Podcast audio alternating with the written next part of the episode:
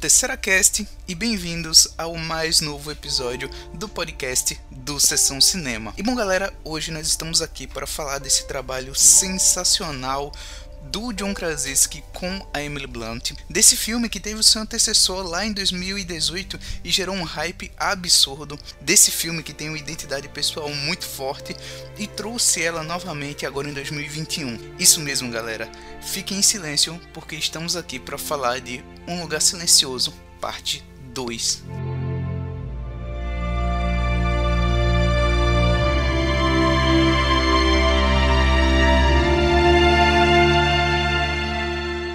Bom galera, e antes de começarmos a falar do filme, eu queria pedir para vocês nos seguirem nas redes sociais, principalmente lá no Instagram, Sessão Cinema OFC, sem acento nenhum.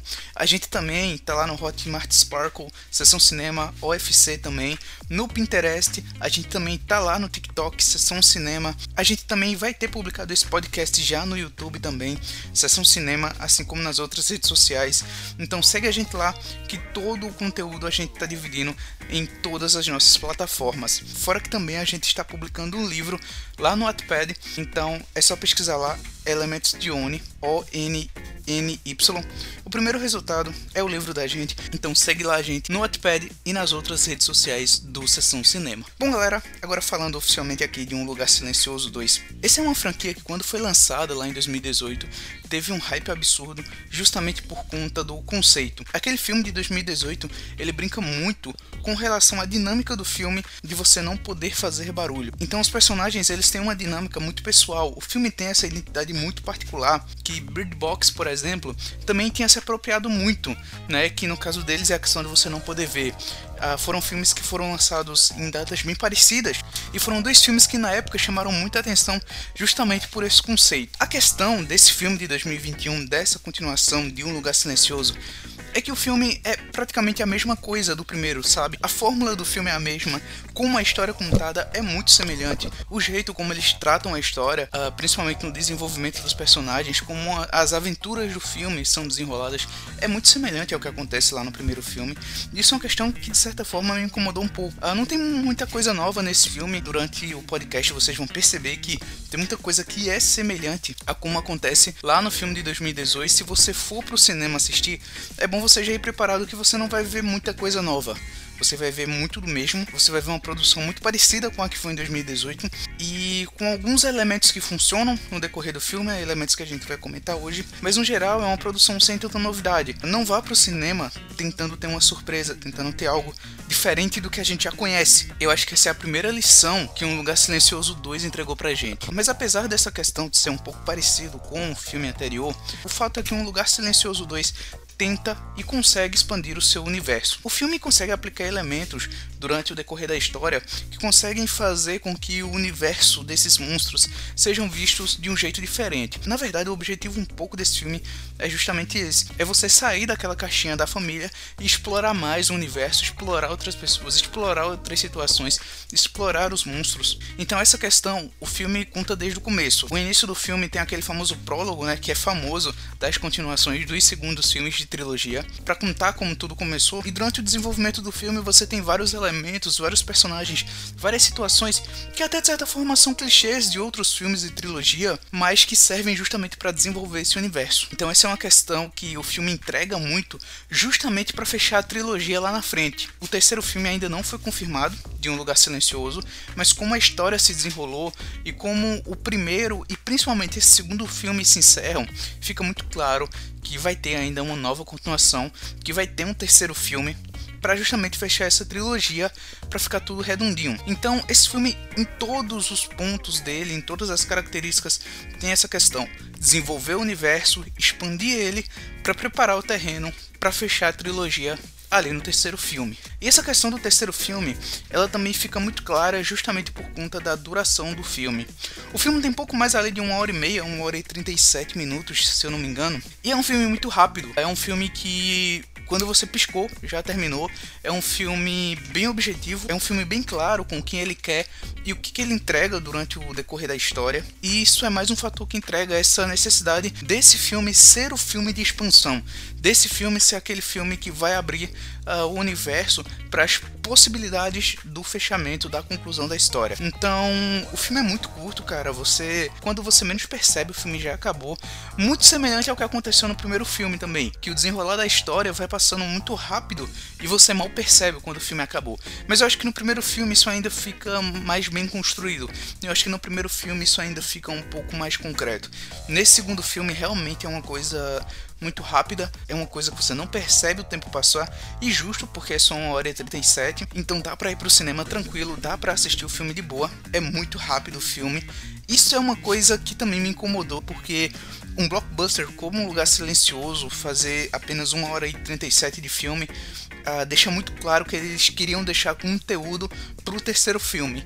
E de certa forma isso cria uma carga lá na frente, cria uma carga para esse terceiro filme, porque as expectativas aumentam. Se você não entregou tanto conteúdo nesse segundo filme, isso quer dizer que você cria uma perspectiva, uma margem para o que vem por aí.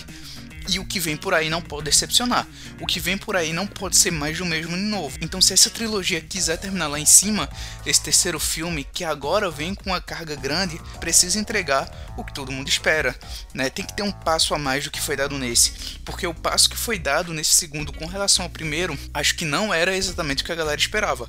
Eu acho que foi muito pouco para uma grande produção e para uma expectativa grande do público também. Uma coisa que também me deixou um pouco incomodado, isso também tem a ver com o ritmo do filme, é a questão da construção de alguns personagens em específico. Falando mais do Emmett, que é o personagem do Cillian Murphy, para quem não conhece, é o protagonista de Pink Blinders, o Thomas Shelby. E o Cillian Murphy, durante o decorrer do filme, o personagem dele tem uma construção muito esquisita, tem uma personalidade não muito bem definida. Eu achei que ficou confusa algumas decisões do personagem, eu achei que ficou confusa algumas ações que o personagem tomou no decorrer da trama, e isso me deixou incomodado.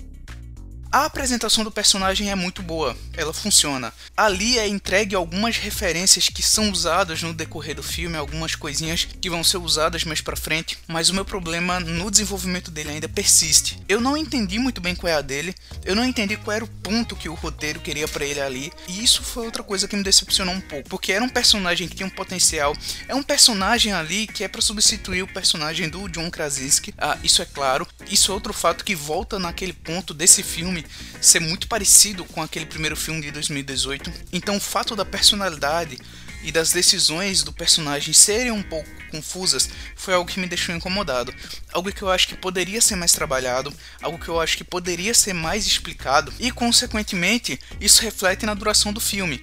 Se o filme fosse um pouco mais longo, você desse mais espaço pro Emmett evoluir, para você tratar essas decisões, para você explicar mais o personagem, talvez ele tivesse sido trabalhado melhor e você entendesse mais ele.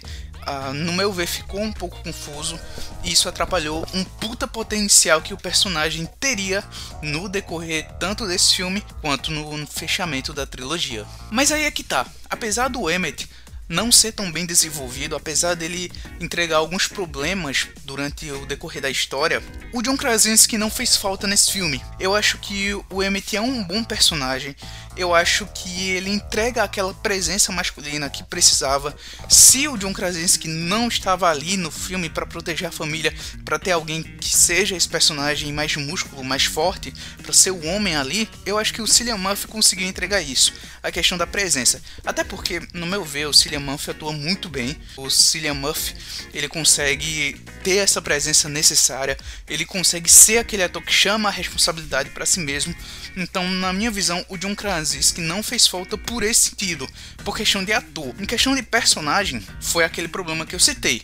Mas, sendo bem sincero, eu prefiro mais inclusive o Cillian Murphy em tela do que o próprio John Krasinski nesse momento da história, até em questão de gostar mais do ator também. Eu amo o John Krasinski, não me entendam mal, mas nesse caso eu gostei mais do Cillian Murphy. Eu gostei de como ele apareceu em tela, eu gostei muito do visual do personagem dele, eu gostei da base do personagem também.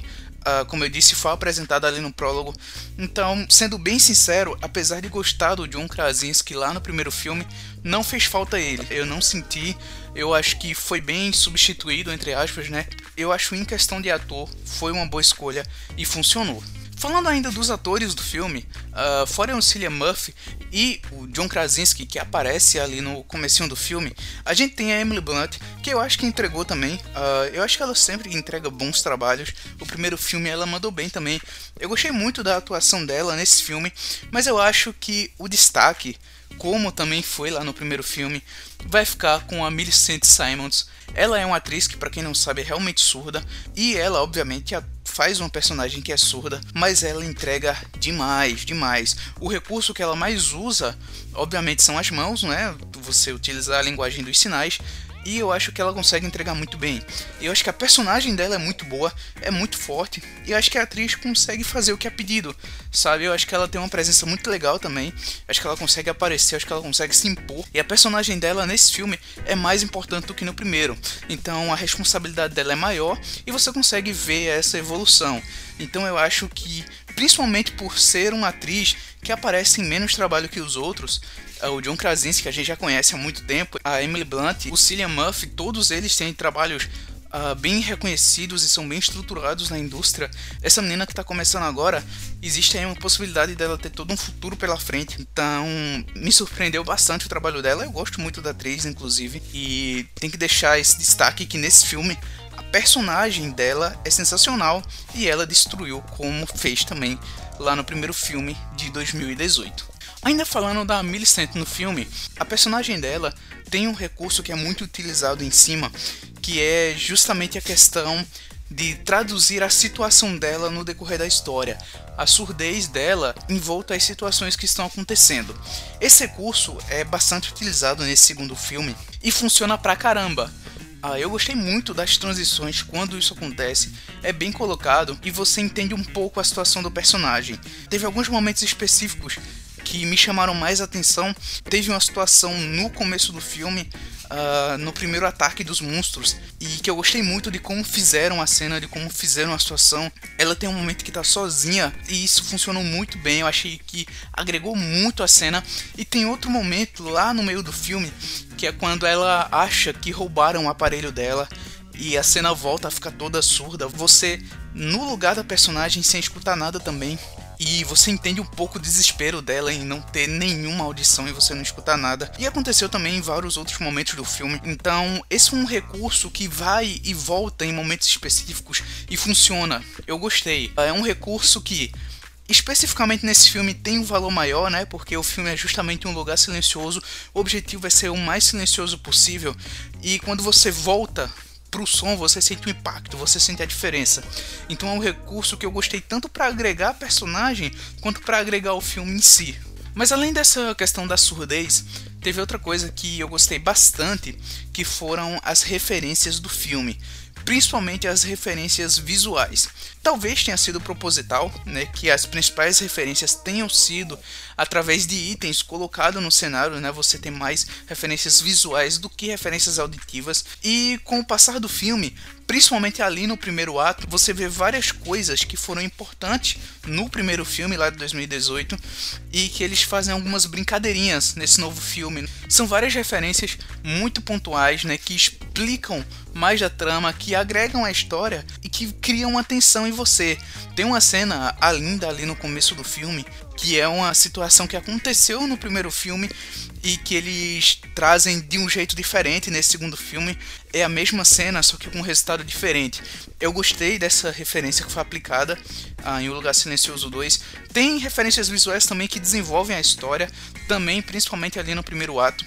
Então tem vários desses pontos, vários desses quesitos que tanto agregam na história como fazem um telespectador puxar um easter egg da memória. E muitas dessas referências você pega justamente porque o estilo de filmagem do filme é muito interessante. A boa parte das cenas, principalmente nas cenas mais pacíficas, ou seja, nas cenas que não tem muito embate, elas são feitas ali em um plano horizontal. Muitas vezes a câmera é bem linear, ela não se move muito, ela é fixa e ela só vai andando ali pelo horizonte, vai acompanhando os personagens.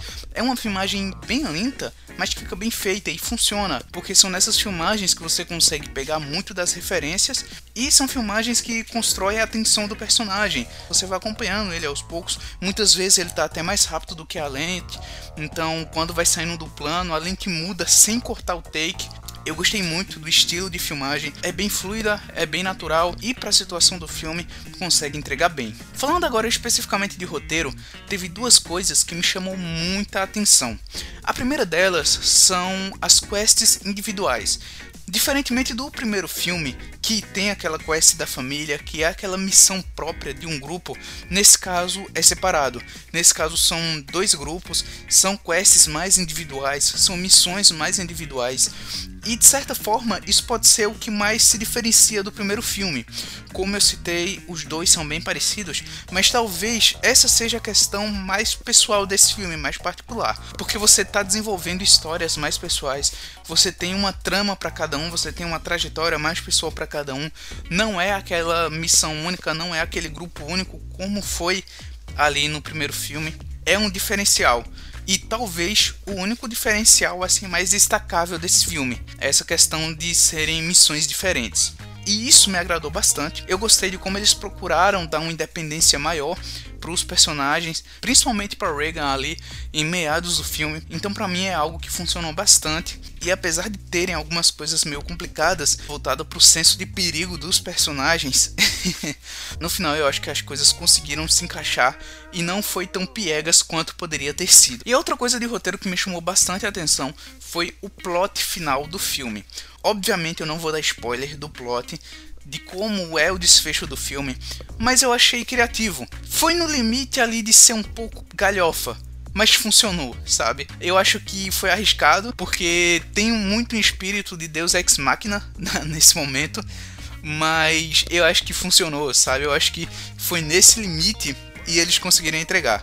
Eu achei interessante porque eu não esperava esse plot. Ele é construído durante todo o filme.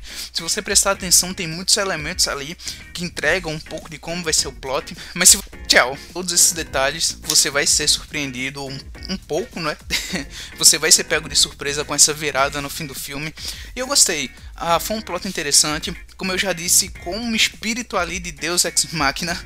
Mas foi legal, foi divertido. E o filme justamente se encerra no plot. Então, como aconteceu ali com o primeiro filme, a sequência, a conclusão da trama vai pegar justamente a partir desse ponto. E Deus queira que tenha algum diferencial maior do que só tramas individuais. Deus queira que esse terceiro filme tenha essa identidade de Um Lugar Silencioso, mas que também faça algo mais grandioso do que já foi apresentado. Bom galera, então é isso. Muito obrigado se você assistiu até aqui. Nos vemos na próxima. Me siga em todas as redes sociais. Tá tudo em algum lugar por aqui do site que você tá escutando o podcast. E é isso. Fiquem com Deus. Até a próxima. E tchau.